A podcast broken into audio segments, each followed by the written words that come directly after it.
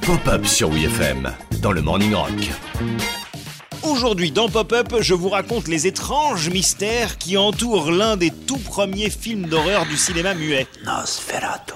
Nosferatu sort en 1922 et à l'époque terrifie ses spectateurs en mettant une esthétique expressionniste baroque au service d'une histoire très fortement inspirée de celle d'un vampire rendu célèbre deux décennies plus tôt par le roman Dracula, personnage lui-même inspiré par un tyran roumain du 15e siècle, Vlad Tepes, également appelé Vlad Dracul.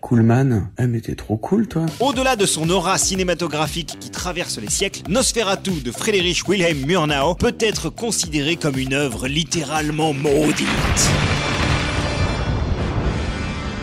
Le producteur du film, Albin Grau, est également le directeur artistique. On lui doit l'esthétique crépusculaire de Nosferatu, la création de l'aspect cauchemardesque du vampire, et il rédige également des dizaines de pages d'écrits énigmatiques dans des symboles occultes qui serviront d'accessoires. C'est pas très net tout ça. Mais ce n'est pas tout Il se dit qu'Albin Grau, dans le privé, est également membre d'une société ésotérique, l'Ordi Templi Orientis, pratiquant occultisme, magie noire et orgie en l'honneur de croyances un petit peu louches.